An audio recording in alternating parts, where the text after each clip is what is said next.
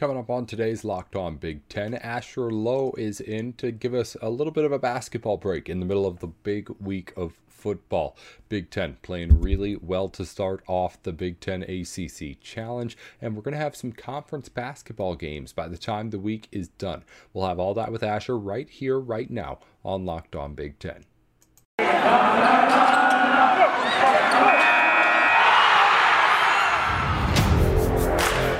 You are Locked On Big Ten, your daily podcast on the Big Ten Conference. Part of the Locked On Podcast Network. Your team every day.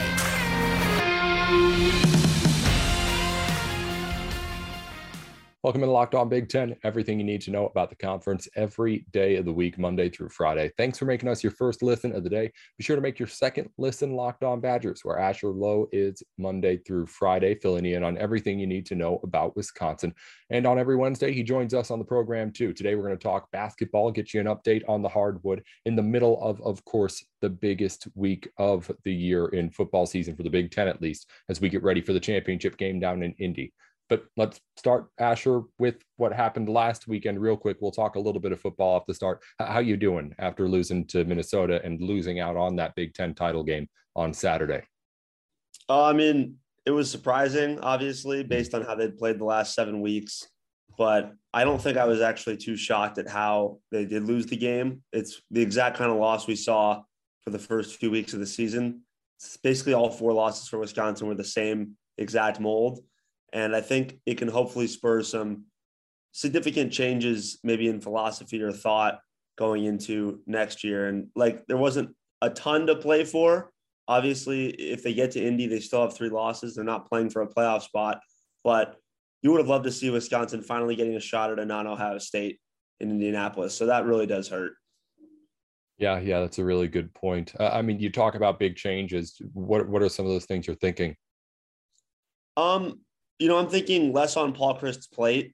This hmm. year, he was the OC, the quarterbacks coach, and the head coach. I think that was unfair for him to put himself in that position. And he did it to himself, but I don't think that was the right move. I think he had way too much going on. And I think that bringing in somebody from outside the traditional Wisconsin family, either to be that, probably to be that OC, probably to be the OC slash quarterbacks coach, would be a wise move. I think getting some outside perspective on this offense that struggled all year would be the way to go. I think maybe bringing in competition for Graham Mertz at quarterback could be a way to go in the transfer portal. There's going to be a lot of great options at quarterback for Wisconsin to look to. So those would be the two biggest things fixing the offense in terms of next season, what I'm looking for this offseason. All right. Well, we've got plenty of football to discuss throughout the course of this week. Again, we're going to try and update you on what's going on on the hardwood here on a Wednesday show with Asher. So let's start by talking about this Big Ten ACC challenge that kind of, at least for everybody, kicks off the first week of really serious basketball. Teams are playing good games. Wisconsin, which we'll talk about in a second, is playing good teams, but not everybody is. And we know everybody will be at least at some point when they get through their ACC team. And then at the end of the week, we'll have Big Ten basketball to worry about too. But as we record, we've actually not gotten through the results of the Tuesday games. We're recording pretty early on Tuesday, actually. So we only know that Big Ten's 2 0 so far, but it's something I mentioned before. I feel like this beginning of the season kind of tournament for a lot of teams, like if you are playing some of those just nobody schools, it can be kind of uneasy how you feel about the confidence you have in a team. I feel like these are like these first games where you get kind of a benchmark of, all right, this is where our team really is. Uh, what do you look for when you're going through this early part of the season when you're facing off against, especially in the Big Ten team? You know you're going to have an ACC team. What do you look at when you're watching these games as to what to try and take away, what actually does matter, and what stuff is the things that you kind of push aside as just either early season jitters or not knowing each other well enough right away or, or anything else? I think returners that are supposed to be big parts of your team this coming year, you should look at where they've grown, where they haven't grown. I think you can tell that uh, pretty early. Depending, depending on competition, obviously that matters a little bit.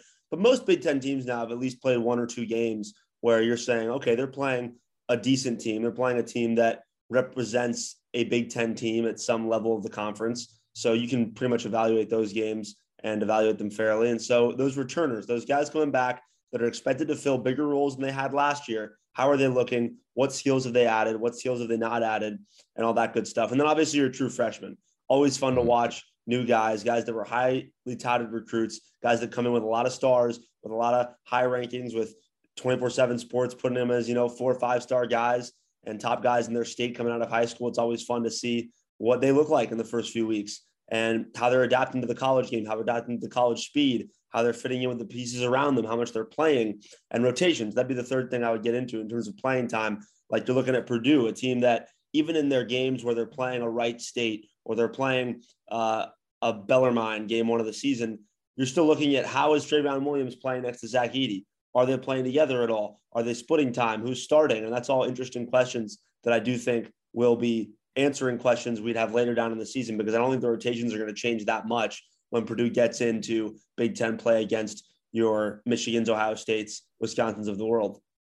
Yeah, I think it also just gives people a, little bit of an idea of just whatever the plan is and how it's working because I feel like people get caught up a lot in like big changes that teams make throughout the course of the season. I, am personally in belief that like, yeah, sometimes teams have to switch things up halfway through, but a lot of the time it's more not really changing what you're doing, but really just figuring out and getting used to and taking advantage of the things that you you know are strengths and really just owning what it is that you're trying to do throughout the course of the season.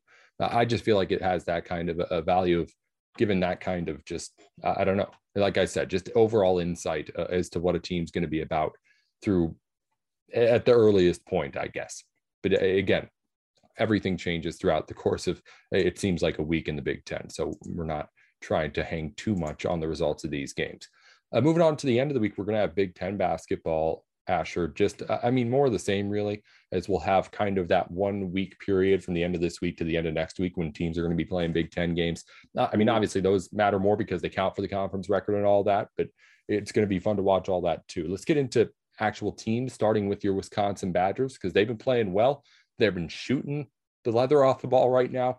And this Wisconsin team looks like it's well deserving of the top 25 ranking that it now has. What's been going so well for this team early on?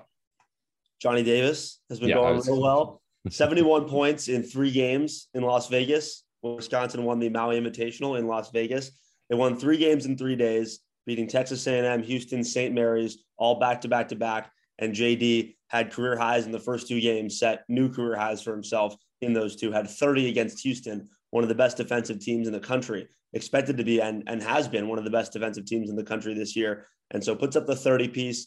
And he's been doing it in tons of different ways. He's been doing it from the three point line. He's been doing it off pick and roll as the ball handler. He's been finding that little floater, that little mid floater. Uh, he's finding his mid range jumper. He's getting all the way to the rim. He's been doing it in a ton of different ways. He's getting to the line, uh, doing everything for this team. And the only loss, of course, for Wisconsin this year to Providence, Johnny Davis wasn't playing. So you can't really even put too much stock into that loss, that home loss to Providence.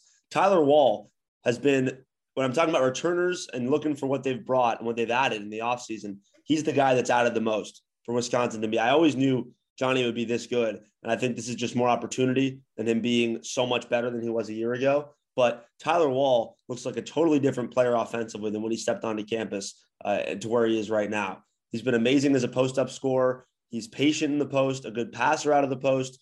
Really good for the Wisconsin swing offense because they really want versatile bigs, guys that can. And there's a reason they recruit Tyler Wahls is because he can sit on the wing in the swing. He can be that kind of elbow, uh, catches the first pass in the swing, pops up, and then makes a decision, makes a read. Or he can be a guy that gets post up touches in the swing offense. And all three of those things he's comfortable with. And that's really the big three of the swing, I would say, uh, in terms of the things you're asked to do and what you have to do well to be successful in it. And he's doing all three of those things well. And then the freshmen have been fun. Chucky Hepburn is a heck of a point of attack defender. He's going to give Big Ten guards absolute nightmares all season long in the conference. And uh, the Nebraska product's been awesome so far, I think, on that end of the floor. A ways to go for him on offense to me. And I think that that'll come with time and the game will slow down for him a little bit. And uh, he'll get more comfortable with his handle as time rolls on. But really loved what I've seen from him as a defender. I think he's going to be guarding the best guard on other Big Ten teams Wisconsin plays all season long. And that's saying a lot for a true freshman with a program that hasn't started a true freshman in their season opener in almost 20 years before Chucky got there. The last one was Devin Harris, and he was a lottery pick. So Chucky obviously probably not going to follow in those footsteps, but uh, is going to be a heck of a four year guy as a Badger. Going back to Johnny Davis for just a second, he maybe, I don't think maybe you do. You can expect him to keep up exactly what he's been doing to start the season, but you mentioned you knew he would always be this good. He's exploded as a scorer this season, averaging 20 points per game. And again, you don't maybe expect that to keep up, but what was it and what is it about him that you saw last year as he was coming off the bench and starting a few games that you saw in him that was so special? And what is it that he's done to just kind of turn it up now that he's gotten that opportunity that makes him such a special scorer and just what he's able to do with the ball for people that haven't watched any of those Wisconsin games. And if you haven't, I suggest you do. It's been, again, like you said, just a fun team to watch early. Yeah, I think what makes what makes Johnny different is the way he moves. And you saw that last year, early in the year, even with limited reps as a freshman. The way he kind of glides around the court, the way that his balance keeps him in control all the time, and the way he jumps, like his second jump, the way he jumps for boards, the way he attacks the glass, all that stuff just looked a little bit different than what you're used to seeing at Wisconsin and frankly what you're used to seeing from most college basketball players. It looked pretty next level. And I think that the experience he got over the summer was really important uh, at the FIBA, uh, FIBA U19 championships and winning gold there and playing with a bunch of guys that are studs and that are college basketball's best, you know, playing with Chet Holmgren, playing with Mike Miles, playing with Kennedy Chandler, playing with Patrick Baldwin Jr. I think that helped him a ton. Uh, playing that competition and probably playing them in practice every day helped him a ton, right? Gave him a lot of confidence and told him that, you know, I, I belong at this level of elite guys in college basketball. He's getting to the line. He's making his free throws when he gets there. In Maui, he didn't miss a free throw. He was 15 of 15 from the line. That's a guy that shot 71% from the line last year. And there's no reason he shouldn't be shooting in the 80s. And I think he'll stay in the 80s this year. And that's only going to increase his scoring output, obviously. And I think he can get to the line even more than he did in Maui. But I think it's a, a whole new level of confidence for him knowing that he has the keys to the car. Like he's the guy now. Seniors are gone. Uh, this is his team, it's his offense. And it, at the end of a shot clock last year, it was kind of panic mode. At the end of a shot clock this year, it's get out of the way, Give Johnny a Prize Picks is the place to go for your daily fantasy sports if you're looking to do it with college football players. Now, there are just quite frankly, too many sites out there where you can play daily fantasy nowadays. But no one does it quite like Prize Picks with how in depth they get with their college football options. Whether you're looking for Power Five players or group of five players to be able to get into your daily fantasy lineups, you can do it over at Prize Picks and play the game in a way that other sites just aren't offering. So head on over to prizepicks.com, enter in our promo code locked on for a 100% bonus on your first deposit up to $100. Or go to the App Store or wherever you get your apps and download the Prize Picks app. Again, you're going to want to at least try it out. It's a new way to play daily fantasy. And uh, again, you're going to get hooked if you're a college football fan, especially. Back here on Locked On Big Ten, everything you need to know about the conference every day of the week, Monday through Friday. Asher Lowe of Locked On Badgers is with us every Wednesday and back on with us here today as well to talk to us about what's going on on basketball in the Big Ten. In the middle of a big football week, of course, we, we got to take at least a day here. I wanted to set aside to talk about all the basketball going on because it is a big week for the Big Ten. And we also get a chance just to kind of update people on the first stretch here of the season. Is I haven't done much basketball stuff with the big football, uh, of course, still taking center stage. But Asher was here with us now to break things down. And I want to wrap things up with the Asher by talking about the two teams in Michigan who Illinois who were ranked preseason, now have, in one team's case, fallen out. Michigan on the brink of falling out of that top 25 with two losses to both of their names. Uh, uh, starting with, I guess, the Illini. They lost to Marquette. They lost to Cincinnati. Only beat Rio Grande Valley by nine recently. I think we talked about this at the start of the season too, but was this team just a little bit maybe too much overrated going into the year with where they had been put in the top 25 preseason? Very overrated to me. I think I said that on yeah. our preseason. They were completely overrated to me. I didn't really understand it at all. And the Marquette loss, I can't really talk about too much, only because Kofi wasn't playing. And I don't think that's super yeah. fair to evaluate because you're assuming you're going to have Kofi Cockburn back. He was serving that three game suspension for the money he took and then gave back, right. you know, NCAA stuff, right? But he's back. played his first game against Cincinnati in a 20 point loss. Now, that's a Cincinnati team, by the way, that's been early. They were better than we thought they were, and then they lost to Monmouth yesterday or on Saturday. So I, I don't know. They're, they're a hard one to evaluate, but they looked a lot better in that tournament they were playing in. They almost beat Arkansas in that championship game of that tournament they were playing, and they looked a lot better than I thought they were going to be early in the year. They got a ton of different weapons. And uh, whether it be, you know, Mike Saunders Jr., Jeremiah Davenport, David DeJulius, they have a bunch of guys that can beat you offensively. And Davenport and Saunders Jr. combined for 39 against Illinois. But this game, I think, showed me a lot of what's going to be wrong with Illinois all season long. They just don't have enough offensive weapons that you can trust. I think that's what I said on the preseason pod is they don't have the frontline depth offensively. Hawkins and Grandison, I don't trust either offensively every single night at all. Hmm. Trent Frazier had a goose egg in this game in 33 minutes, which simply can't happen if it just can't happen for this team this year. Like he has to be a 12, 13 point a game guy if this team wants to live up to their preseason expectations. And Cockburn and Curbelo combined for 30, and nobody else really gave them anything offensively. And that's going to be the, and that's a very good defensive team in Cincinnati. Don't get me wrong. Uh, I love Wes Miller. I love what he's bringing there, but I don't really see it offensively for this team consistently.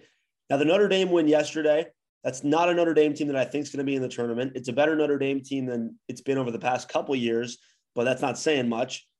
Kofi Cockburn went off. They don't really have a guy to stop him uh, on Notre Dame. Nate Laszewski, yeah. Paul Atkinson, neither is a huge, great rim protector defender. And Kofi went off 28 and 8 at home. Alfonso Plummer has been probably the biggest revelation so far early in the season. And if you're wondering about a guy that could be the person that provides surprise offense for this team, I would definitely look at him. Uh, he's a kind of looks like when you watch him play, you kind of think it's Trent Frazier. If you've never if you've never watched this team, like you might look at him and be like, was that Trent Frazier making that three? Their jumpers look very very similar. They're about the same size. They shoot kind of the same shot profile of shots. It's going to be mostly threes from Alfonso Plummer, and he's a heck of a three point shooter. Uh, hasn't been insanely efficient in every game, but has had games where he just can't miss. Like the Kansas State game went seven of nine from three, basically won them that game by himself. Rio Grande Valley, he kind of saved them with a 30 point performance. Uh, went six for 11 from three again. So, like, look at his last three games. He shot nine threes against Kansas State, 11 threes against Rio Grande Valley, 11 threes against Notre Dame. He's going to be a huge element of this offense, and his shooting is going to be absolutely needed when they get into Big Ten play. He's a senior. Uh, he's a guy that played at Utah the last two years and came over from Utah's program, a very, very good program they have going uh, in Utah, one of the better Pac 12 programs over the last decade. But he's going to have to be huge offensively if this team wants to live up to preseason expectations, of which I don't think they're going to live up to. Yeah, I think with Illinois, again, I think this is something we talked about when we talked about in the preseason. I, it was a team where, like, before Kofi Cockburn announced he was coming back, they had them at like a fringe top 25 squad and a little bit outside, maybe even. But then he announces he's coming back, and the projections or, or, analysts or whatever bumped them up to like whatever it was 13, 14, 15 in those rankings. And it's just Kofi Cockburn's a great player, but with what Illinois needed to get better at to be able to be in that kind of a range, I don't feel like he adds that kind of thing. So like it, it's you bring back one of the best players in college basketball, sure. And he's going to, as we saw on Monday, do his thing against a team like Notre Dame, score 38 points. But as far as what that team is, it's just, I, I don't feel like a lot of what made that team great last year, what made that team a top 15 team last year, Kofi Cockburn doesn't fill those holes in a way that I feel like a lot of people thought that he did. But again, we'll see what ends up happening with Illinois as the season goes on. Obviously, there is still a lot of talent on that roster, as is there on the Michigan Wolverines roster, which makes their two losses all that more confusing. Lost to Seton Hall and then one to Arizona as well. It's easy to say that this is just a really talented team that hasn't gotten a lot of playing time together, but that doesn't mean you lose to Seton Hall with that amount of talent, Asher. What do you make of what Michigan's done?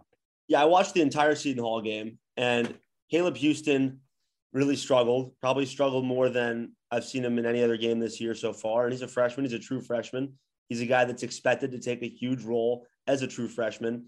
But I thought they really, really missed in that Seton Hall game, they really missed the presence of Mike Smith, who last year, the Columbia transfer, came over from the Ivy League. There were all the questions about is he going to be able to replicate the success he had there in the Big Ten? And the answer was an overwhelming yes. All year long, I thought he was their engine.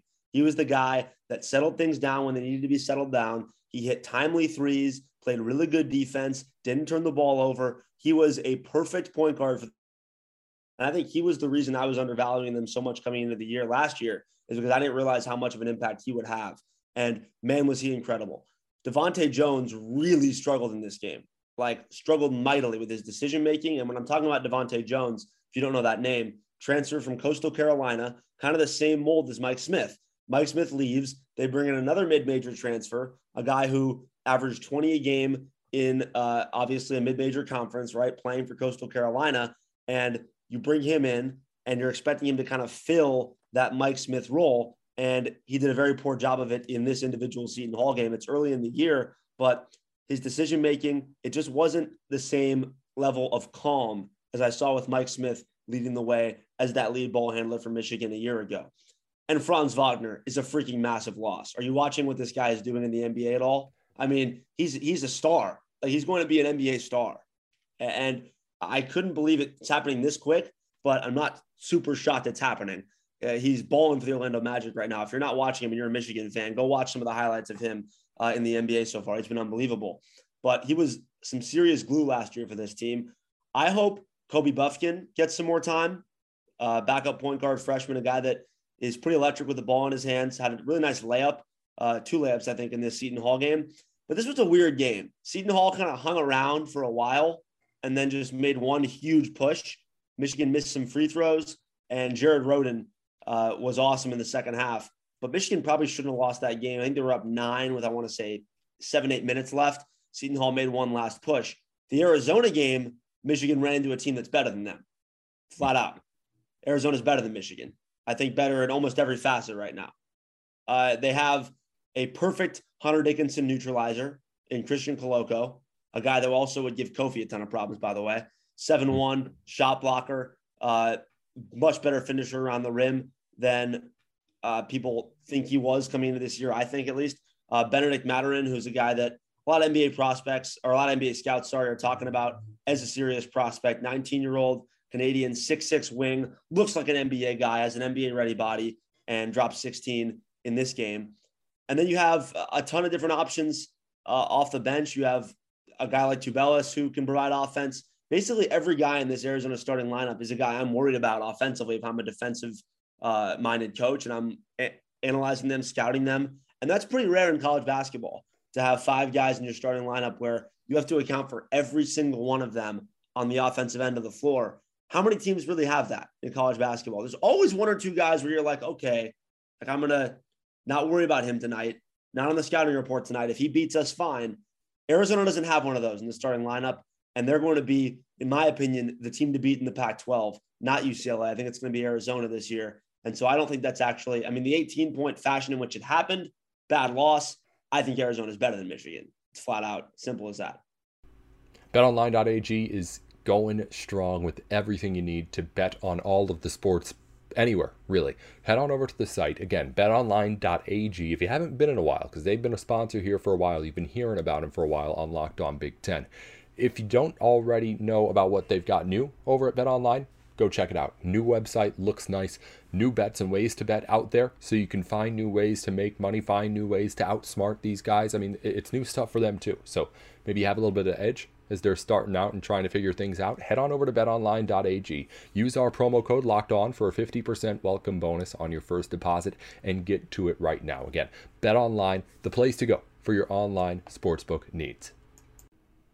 Today's episode of Locked On Big Ten brought to you in part by Built Bar. Built Bar is the place to go for any of your protein needs, whether it be their bars, Built Boost, Built Go, the little gel packets that they have, any of it is going to be able to get you through their day and do it without putting your body through any of the terrible stuff that some other energy and protein supplements have. Built bars have 100% dark chocolate in them while keeping things under 150 calories and under 5 net grams of carbs and sugars in almost all bars. It's everything you want, nothing you don't over at built.com, where you can use our promo code LOCKED20 to get 20% off your order. Again, go to built.com and at least check out what they've got. New flavors coming out all the time.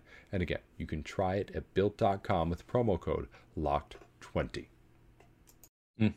Well, I mean, at least from what you, you, saw in those games, how far is Michigan away from at least uh, trying to figure this out? That's a hard question, to, I guess, answer. But it's how bad did it look, or how I guess not bad did it look? How much improvement is there to be made for this team to start looking like the team that uh, we hope it can be? Because it, we hope it can be really fun. Like I said, they had some really good moments against Seton Hall. Mm-hmm. That game shouldn't have been lost, and it was. The Arizona game, they ran into a buzzsaw. Yeah. Like they ran into a team playing their best basketball, playing some of the best basketball in the country right now early in the season, and that's the Arizona Wildcats. So I don't think they're that far from turning it around.